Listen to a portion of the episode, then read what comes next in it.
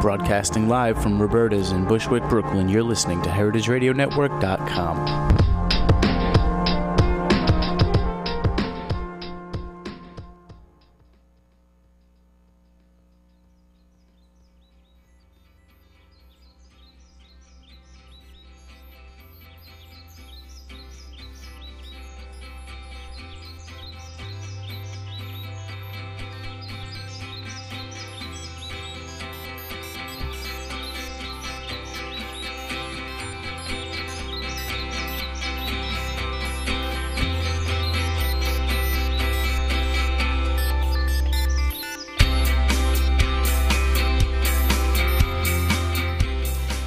welcome to We Dig Plants on the Heritage Radio Network. We are the ladies of Groundworks Inc. I'm Carmen DeVito. And I'm Alice Marcus Krieg. And we design, install, and maintain gardens in and around New York City. We Dig Plants aims to bring the culture to horticulture, and in doing so, we want to talk today about President's Day.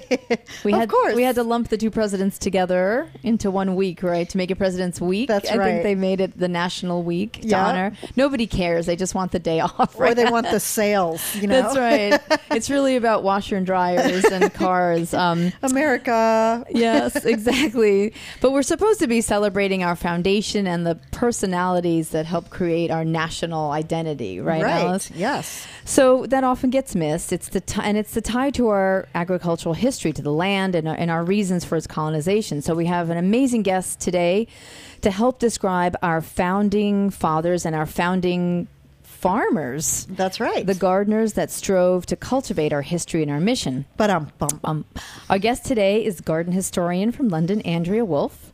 Her book, The Founding Gardeners The Revolutionary Generation Nature and the Shaping of the American Nation, was published in 2011 by Knopf and has been a huge focus of us for several months now. Welcome, Andrea.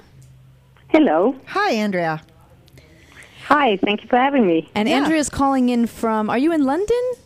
I am in London indeed, yes. Well, that seems very appropriate that we're having right. this transatlantic conversation. That's what's amazing. Exactly. Yeah. Yeah, and we're actually having a very um, London-ish, wet, rainy, warm day here. yes. really, we had a very, very sunny, lovely blue sky day here today. oh, Wonderful. Well, let's. Uh, I'd like to tell our audience a little bit about Andrea. Andrea Wulf was born in India and moved to Germany as a child. She lives in Britain, where she trained as a design historian at the Royal College of Art. And her book, Founding Gardeners, went to number 32 on the New York Times bestseller list. And wasn't it also in the top 50 by the Kirkus Review? I think it was one of the top books of 2011, which is, Yeah, is really was. quite an accomplishment. it's a fascinating read. Thank you.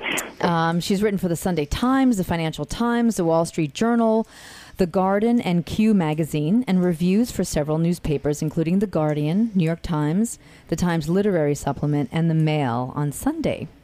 She has also lectured widely to large audiences at the Royal Geographical Society and the Royal Society in London, the Academy of Natural Sciences in Philadelphia, Monticello, and the Missouri Botanic Garden, amongst many others. She is a three time fellow of the International Center for Jefferson Studies at Monticello, and she is a regular contributor on BBC Radio and television. And she's also written several other amazing books as well. Um, this Other Eden, The Brother Gardeners, and coming out this May, Chasing Venus, which is about um, the was it the Royal Horticul- Royal Society that sent out the ships to go um, measure and view the transit of Venus. Exactly. So, nothing, absolutely nothing to do um, with gardens. So I went from the earthly pleasures to the heavenly pleasures now. That's great. So, Andrea, why? Um, so, why did this American subject interest you? Tell us about that a As little a bit. as a British woman. yeah. well, as a as a German who lives in Britain, how dare I write about the American founding fathers? Um, I really, I think I came to it really by accident while I was researching um, my previous book, The Brother Gardeners, which is about the British obsession with gardens. Right. And um, one of the protagonists in The Brother Gardeners is John Bartram, who was an 18th century American farmer and plant collector who from the um, early 1730s for about four decades sent hundreds and hundreds of seed boxes full of American plants, trees and shrubs mainly, to England and completely transformed the English um, landscape. And while I was do- doing research on him, um, it was really through his letters and his um, accounts that I realized this remarkable connection to the founding fathers. So he'd been, for example, a very good friend of Benjamin Franklin. And as I kind of read on through diaries and manuscripts, I came across um, a visit of the delegates of the Constitutional Convention in 1787 to Bartram's Garden. There was an invoice to George Washington, who had ordered hundreds of trees and shrubs. Ad- John Adams had visited, Madison, Jefferson had even time to visit while he was writing the Declaration of Independence. So I thought like, Right. there's something going on I'm missing here. Yeah. And um, but it was only really when I followed Bartram's footsteps through the Appalachian Mountains that I realized just how important nature and plants had been for the founding fathers because I was um, I was literally passing Charlottesville and I thought like I'll just stop and have a look at Monticello at the you know the home of the writer of the Declaration of Independence and it was Just a quick when I went up to the mountaintop and I was standing on the 1,000 feet vegetable terrace that Mm-hmm. I just suddenly realized that this is the work of a revolutionary gardener who Yeah. seemed to have crafted his grounds as carefully, really, as his words. And I think it's, I think when you're standing on that vegetable terrace and you see, you know, you see like neat rows of vegetables at your feet, but at the same time you see this kind of amazing, beautiful, vast landscape just kind of stretching out in Yeah. front of you. That, I, that that was for me the moment where I realized that this is something so uniquely American. This combination of the beautiful and the productivity of the land, I suppose, and that's that's really that was I would say that was the moment that kind of gave me the inspiration for this book when I started to think, okay, I need to. I need to read a little bit more here, and I kind of, you know, went to their letters and realized that almost almost every letter they wrote, they mentioned somewhere, you know, trees, seeds, agriculture, the fields. I mean, the letters between Jefferson and Madison, for example, there's, I don't think there's a single letter where they don't mention somewhere agriculture, plants, or trees. So it was very much part, uh, very much kind of like their, uh, on, on the top of their agenda, I suppose, really. Well, it was it was lovely to read in your book um, about Jefferson's kind of British tour um, uh, of the gardens in England and and how they influence the design of Monticello and and the positioning of a farm on a hill versus down in the valley where it's much more pragmatic, where the water is, you know, that, that he- Yeah. he really I, it, it is weird because if you if you look at Monticello, you're thinking like this is a bit crazy to put the you know the garden on top of the mountain where there's no water, and there's I mean they're just still today they're still struggling in, in, in dry summers to get the, the water up there. Right. But yes, it was so it was Jefferson and Adams went on a garden tour in um, 1786, and at that time. Adams was the um, American minister in London, and Jefferson was the American minister in Paris. And Adams had problems with the trade negotiations with the British, so he asked Jefferson to come over, who came, and then um, they were having real problems with their trade negotiations. And uh, what else would you then do? you know, you go on a you go on a garden tour. If it, you know everything kind of gets stuck with kind of diplomatic relationships, you just go off. So they go on this big garden tour, and um, they go to several gardens, and what they see is they see what was very fashionable in England at that time. They see um, so-called ornamental farms. So these are gardens which combine really elements of a working farm with elements from a pleasure ground. So this is a garden where you would see shrubberies and flower beds, but you also see pastures and fields and sheep in the garden. And and again, it was this combination of the beautiful and the useful that very much appealed to them. So both of them, when they returned to America and when they started to create their gardens, kind of much later, they incorporated these elements because it very much chimed with their vision of America as a country of vast lands that would feed the nation, but also of you know sublime beauty. Right, and I love um, the opening. Um, par- a couple of par- um, chapters in your book where you're really describing Washington um, in the Revolution, and really where his head is is is back in um, At his farm. Mount Vernon, Yeah. um, trying to you know kind of figure out what, what plants he wants to plant. yeah, I, I, I, have to say when I when I came across um, there's one letter which really struck me as so extraordinary. So this is um, so this is the summer of 1776, and George Washington is the commander in chief, and, and their headquarters are in New York, mm-hmm. and uh, Manhattan has pretty much become, you know, an armed camp where there are soldiers in the street everywhere. And New York is facing 30,000 British troops. So this is the largest enemy fleet that has ever um, uh, arrived at America's shores. And Washington has about half the manpower.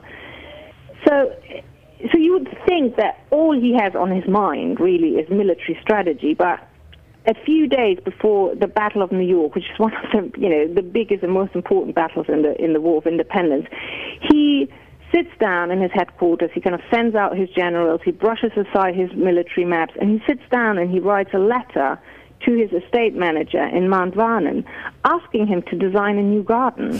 So, mm-hmm. so you have this scene of you know, there's like blood and ca- the chaos of cannons is kind of looming, and, and, and Washington is actually thinking about trees and shrubs. And what's even more extraordinary is that at that moment when the nation is, you know, is in danger to be crushed by the almighty British Army, he is advising his estate manager to only plant Native American species. So he's telling him, go to my forest and pick up these plants and mm-hmm. these shrubs and plant them in my garden. Mm-hmm. So it, it's just, it's almost, it's almost as if this is his horticultural declaration of independence. It's, it's, a, it's his, or it's his private statement of independence. It's almost like he doesn't want to have an English tree um, clawing its roots into his soil in Mount Vernon. He only wants to have American trees. So it's it's a it's a political statement, very much so. I think.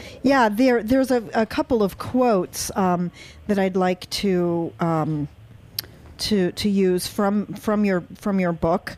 Uh, plantation owners, and one of them reads, "Plantation owners like Washington and Jefferson had no control over the sales of their own harvests, and they felt the pain of the economic chains." Washington had stopped growing tobacco and was trying to find alternatives in the hope that the new crops would break the dependence uh, to Britain by supplying the home market in America instead. And his other quote is Washington's other quote is Nothing, in my opinion, would contribute more to the welfare of the states than the proper management of our lands.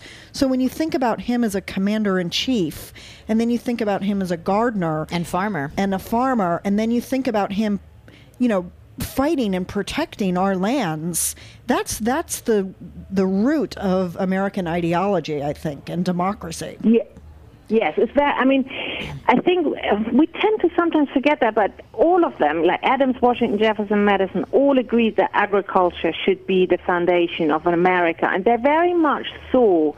Um, America, or they very much understood that America's independence, political independence, would only function if it would be economically independent, and that right. would be very much based on agriculture, yeah. on being self-sufficient, and um, the, the that they were basically controlled by British merchants. You know, a, lot of yes. kind of southern plantation owners didn't like that at all, obviously. Right. And well, they, that, yeah. they, I mean, Benjamin Franklin, for example, when he is in London just before the Declaration of uh, Independence, he very much um, understands this too, and he sends like the long, the more he believes that independence is inevitable, he starts to send like hundreds of um, seeds over, which might be useful in America. So mm-hmm. he's kind of frantically collecting pro- possible, you know, useful crops from England to send them over to, to America to kind of try them out there. And they're,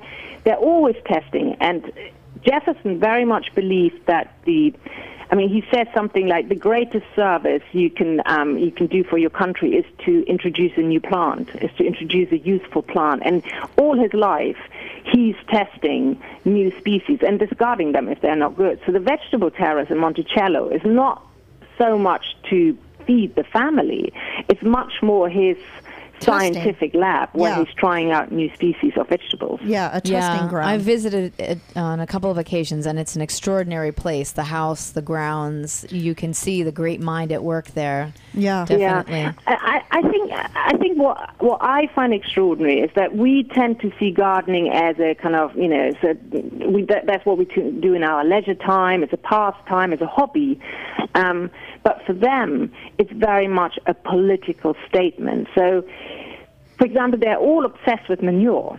Now, that's just that when I kind of came across that, I thought like that's a rather, you know, the first four presidents of the United States are totally obsessed with manure. And um, Washington, for example, uh, is so enraptured by the subject that he um, he wants a farm manager who, and he says, would Midas like convert everything he touches into, Into manure gold, yeah. as the first transmutation towards gold. And Uh-huh.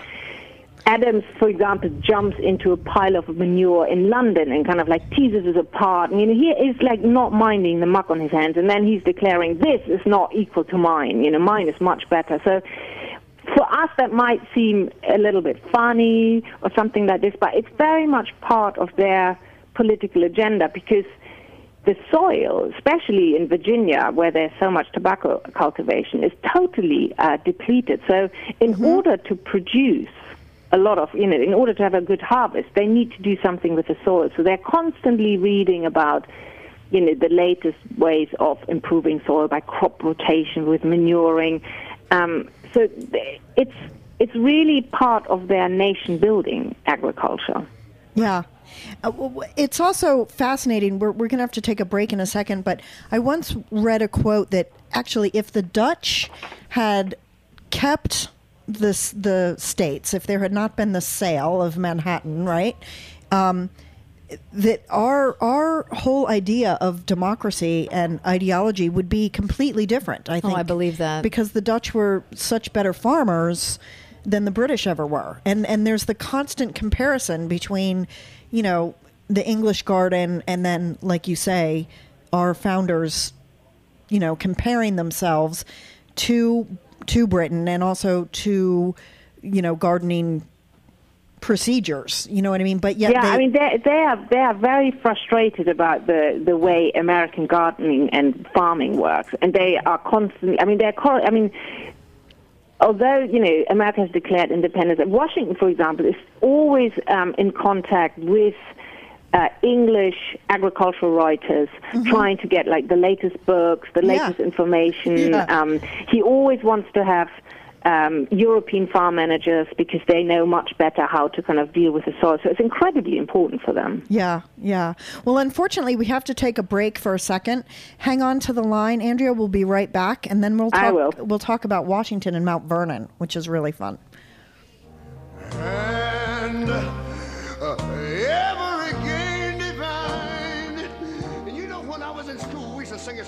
this. Program was sponsored by White Oak Pastures.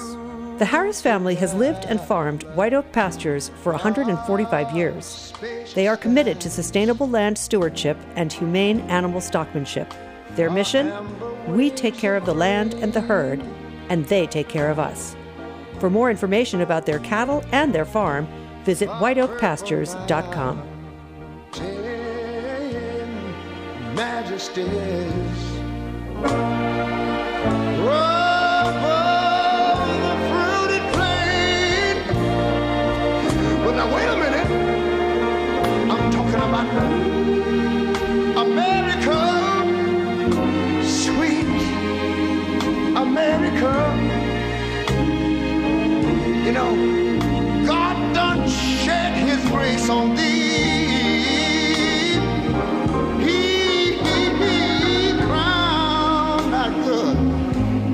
Yes, He did. Heavy brotherhood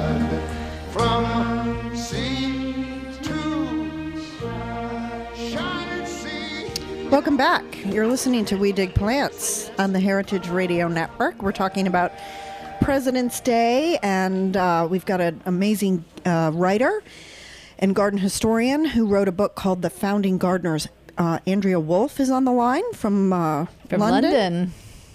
So, Andrea, let's talk for a second about um, Mount Vernon, Washington's homestead, and um, the desire to Washington's desire to design it as a mirror of the revolution ideology with native trees, um, the tearing down of hedges, a departure from the English style, um, an ornamental garden that would be planted with native species. Let's talk a little bit about about that. We touched on it. Yeah, so Washington, I mean, throughout the throughout the war, he only you know he only goes back once to Mount Vernon. But what he does is what's really interesting. Like once a week, he will write a very long letter to his estate manager, and he'll also um, expect reports back. So stuff is happening there during the war. So he you know he he instructs his estate manager to kind of rip out certain bits of the garden and to plant native species. But it's really when he returns after the War of Independence that he um, totally redesigns the garden. So he comes back.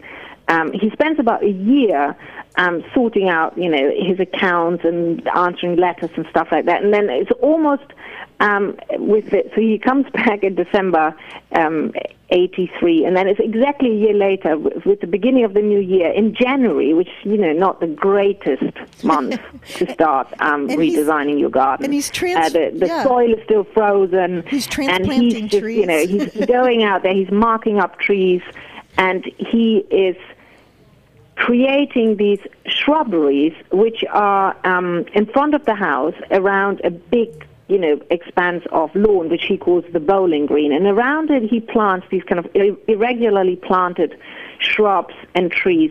All of them entirely all of them are native american species. And for us that might not seem that extraordinary today but at that time um, it is absolutely revolutionary what he's doing because until then, American gardeners had tried to recreate the old world in their gardens. So they're trying to re- re- recreate European gardens, English gardens. You know, your garden is the better, the more kind of European plants you have in the garden, Right. and um, And that was generally is, true kind of with- ripping them all out and replacing them with native species, which a lot of American gardeners would have almost regarded as weeds because they're just, you know, out there outside their garden gate. So why would you put that in your garden? And um, so he's creating what I would call the very first truly American garden. Um, so it's it's he uses his garden almost like as a canvas to make this political statement. And the question is, you know, why is this important? I think it's important because he's making obviously a very deliberate choice there, and he knew because he was the hero of the war that Mount Vernon is going to be, you know, the most visited private house in the country. And the first thing that visitors would see who arrived at Mount Vernon was exactly that bit of the garden where he mm-hmm. only plants the native species. So it's a it's a big big statement he's making now. Yeah. And it's very interesting. I mean, if he's getting plants from Bartram and from other American collectors, I mean, Bartram was exporting tons of American species to England where they were exotic and, and you know, were welcomed, right? And yet in our own backyard, American gardeners are still trying to be sort of referential back to Europe, not just in gardening taste, but in everything. Everything that was imported was better, right, Andrea? You know, cloth, Yeah, cloth yeah. food. And I think I think the funny thing is actually that um, it was like when Jefferson and Adams won, went on their garden tour in England. That's when they suddenly realized that the English garden is in, almost entirely made up of American plants, and they go and say like, "Oh, we Yeah. can do this at home," but it can be a patriotic statement. So. But the interesting thing is that Washington, for example, in order to learn how to cultivate the American species, he had to read English garden books Right. because there were no American garden books about how to um, how to look after American plants. So he's buying English horticultural publications to learn how to propagate American species. So it's this kind of weird loop that's going uh, happening there. Yeah, let's let's talk about also um, some of the other founding gardeners. Um, let Let's talk about there was a kind of a New England tour.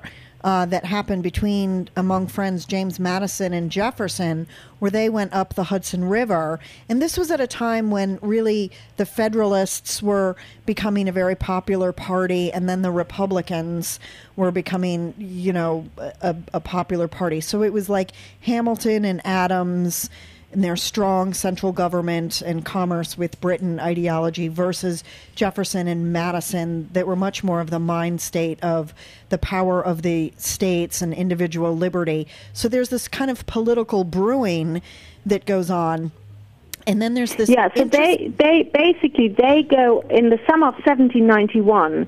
Jefferson and Madison go on this botanical tour, really, of the New England states, and um, so this is a time when Hamilton, who is the Secretary of the Treasury at that moment, in, is introducing. Um, kind of his financial plans for the 13 states, but he's also trying to establish um, very close commercial ties with Britain, right. which is something, and, and he's encouraging manufacturing, which is something that Jefferson and Madison uh, didn't approve of at all.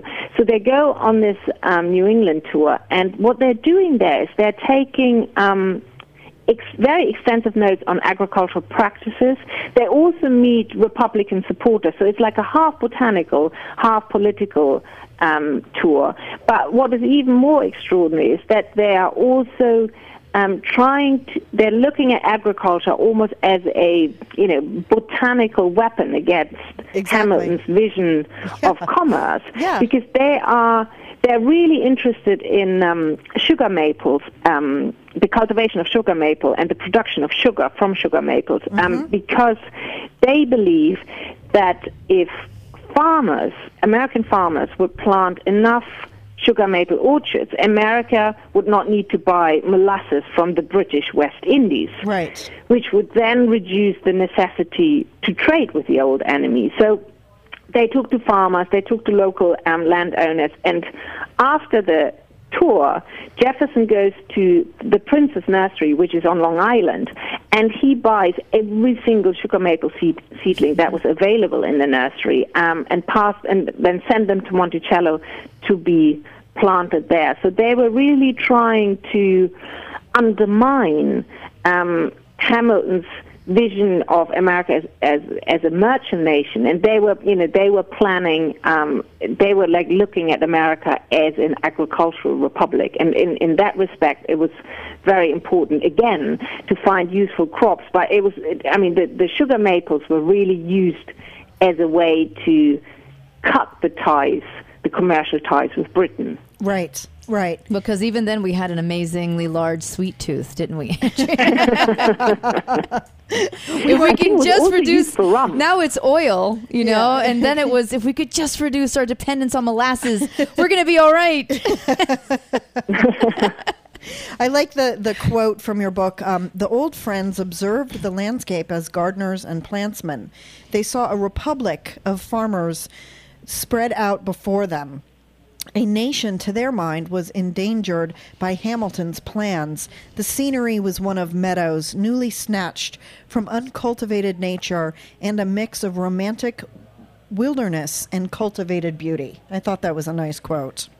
Yeah, and it's yeah, also- that's not, it, it, it's again. I mean, they they always they always have this eye for the beautiful and the useful, which I think is it, it just comes through all of their writing, which is which for me is something very very um, like typical kind of American, um, which is very much also expressed in their gardens. They're always trying to combine these two. So they don't, they don't just want to create a kind of pretty garden. They are always useful elements um, incorporated. So, for example, uh, Washington has, in the midst of his shrubberies, he has his toilets and uh, there his outside privies, and he built them like little temples.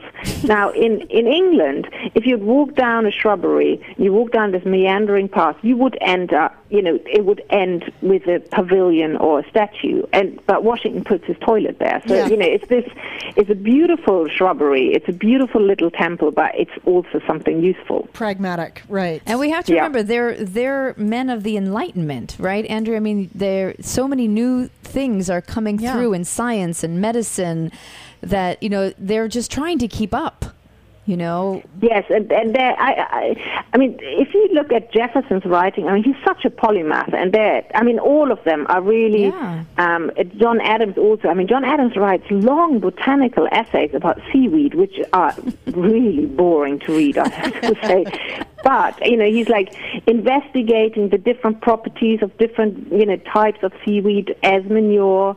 So, so they are very much looking at this also with a kind of scientific eye. Yeah. Let's let's talk for a second about. Um, I love this pest. Um, they it's the scourge of heaven, or it's also called the Hessian fly. The Hessian fly, yeah. Yeah, which is analogous to the uh, ungrateful colonies and the rebellious people. Can you describe that a little bit? Well, the, the Hessian fly was thought to have been brought over. That's why it's called the Hessian fly in the straw beddings of the Hessian troops in the Revolutionary War, which they it wasn't, but it was um, it was a really terrible. Um, uh, pest because it was a, a larvae of a fly that kind of sucked the sap from the green weed and stunted the growth of the plant and basically destroyed the crops. And it was, um, it had kind of started around New York, but it was spreading out really, really fast. So um, Washington was battling with it in Mount Vernon, and then years later it came um, all the way down to Virginia, and it became almost a political issue because the English, um, in particular um, on, on the advice of Joseph Banks, who was the president of the Royal Society in London, closed, at some stage, closed uh, their ports to American wheat because they were they were worried that the um, that the Hessian fly would come Right. into England through that. And Thomas Paine became involved, and he told Banks that he believed that this embargo was only a political maneuver.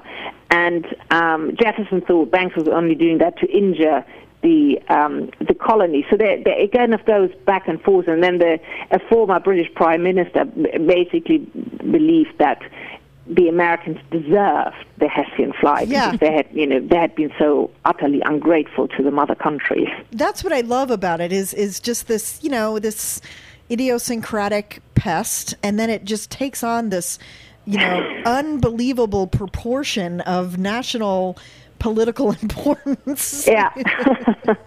So, um, all right, let's talk also then about the idea of a national university and the adjacent botanical garden as a symbol of national unity um, by George Washington, as men from across the differing states would study together and form friendships among a forest of different trees of America.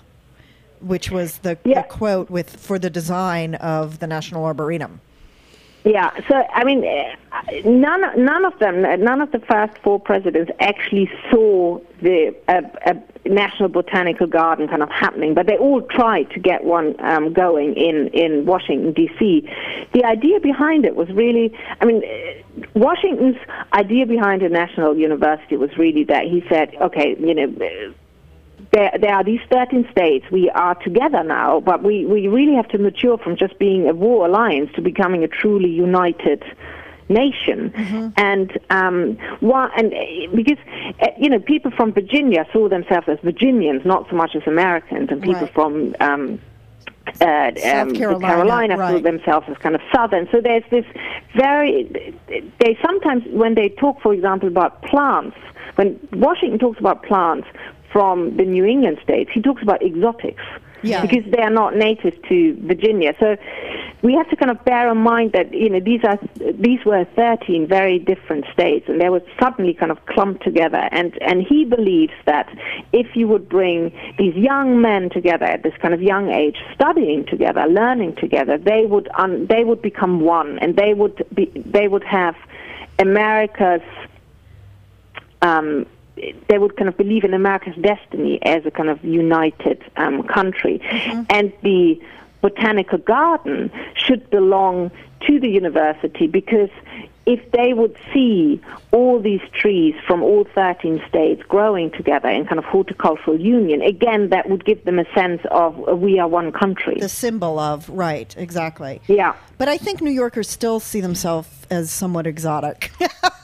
compared to the rest of the states. well, the interesting thing is, I mean, now you know to go from New England to South Carolina, it doesn't take very long. But then, you know, on horseback, how long did it? You know, how how far could a, a man on horseback go, or even with a carriage? A Yeah. hundred miles? What? Not even. Not even. You Yeah. know, seventy. They, I mean, it took it took when um, when Jefferson went from uh, Washington D.C. to Monticello, which now is a two-hour drive. Right. Yes. That took him like four or five days. right. That's what's astounding that we, you know, these 13 colonies, which were a very large landmass uh, relative to England, for example, right? I mean, when England has weather, uh, it affect it's pretty, you know, it's kind of like Italy. It's pretty small. It's a small area. It's the size of like Florida. So it's similar weather throughout most of the nation, mm-hmm. you know, and there was radical differences and huge distances in this newly created nation. So it was, it was very, sort of forward thinking and amazing that Washington and the other founders would would you know think about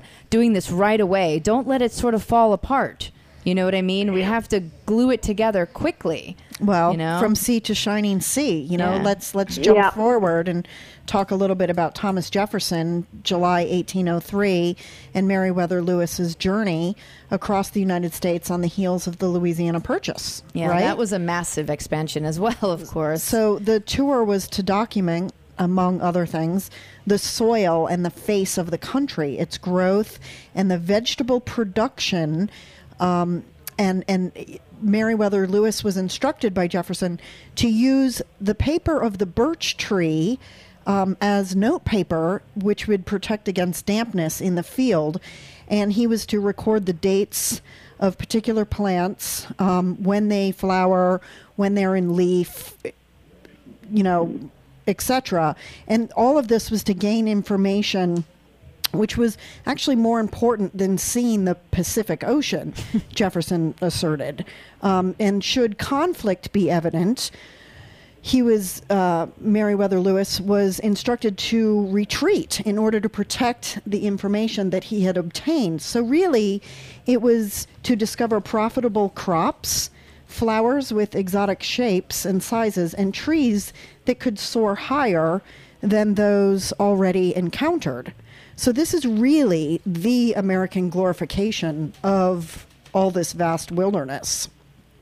Is that right? Yes, absolutely, absolutely. I mean, uh, the the uh, the Lewis and Clark expedition for Jeff uh, for Jefferson it was incredibly important because it, was doing two things. Is one thing is if you believe in an agrarian republic, the one thing you really need is a lot of land because when the country expands, when you have more and more farmers, um, you need more land. And they truly believed that the kind of independent farmer with their small self-sufficient farms, that they were the foot soldiers of the, nat- of the nation. So in that respect, it was incredibly important. But it's also the kind of first scientific expedition um, for the Americans um, to put together. And, and when you read Jefferson's instructions to Lewis, it is really a blueprint of Enlightenment thinking, all the things he instructs him to do.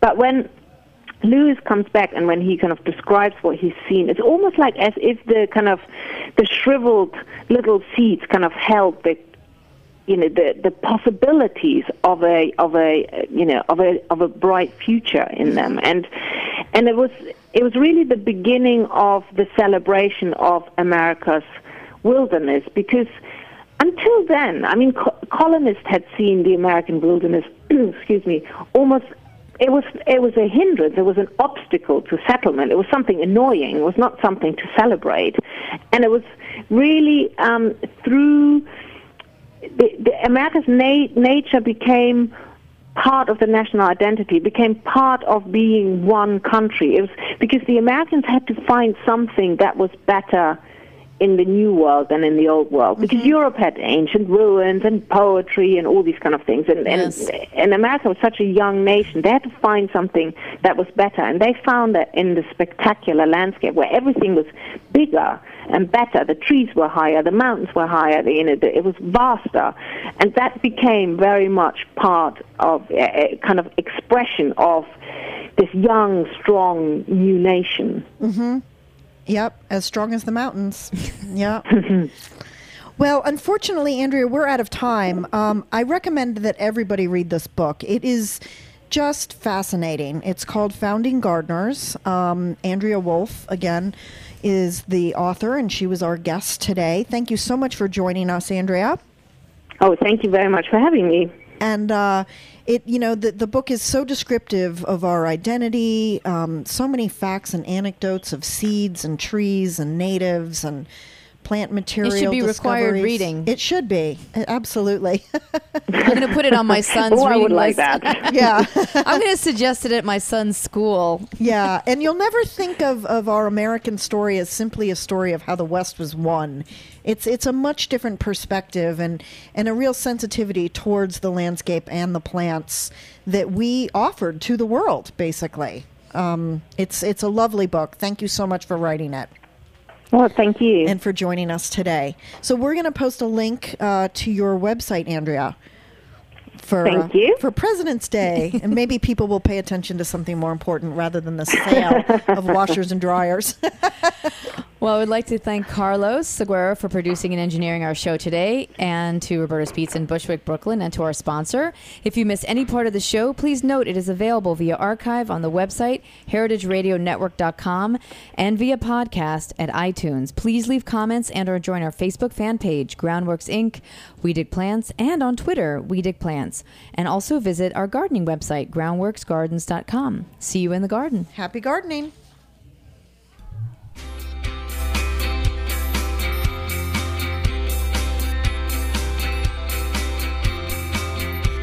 Thanks for listening to this program on the Heritage Radio Network. You can find all of our archived programs on heritageradionetwork.com, as well as a schedule of upcoming live shows. You can also podcast all of our programs on iTunes by searching Heritage Radio Network in the iTunes Store. You can find us on Facebook and follow us on Twitter for up to date news and information. Thanks for listening.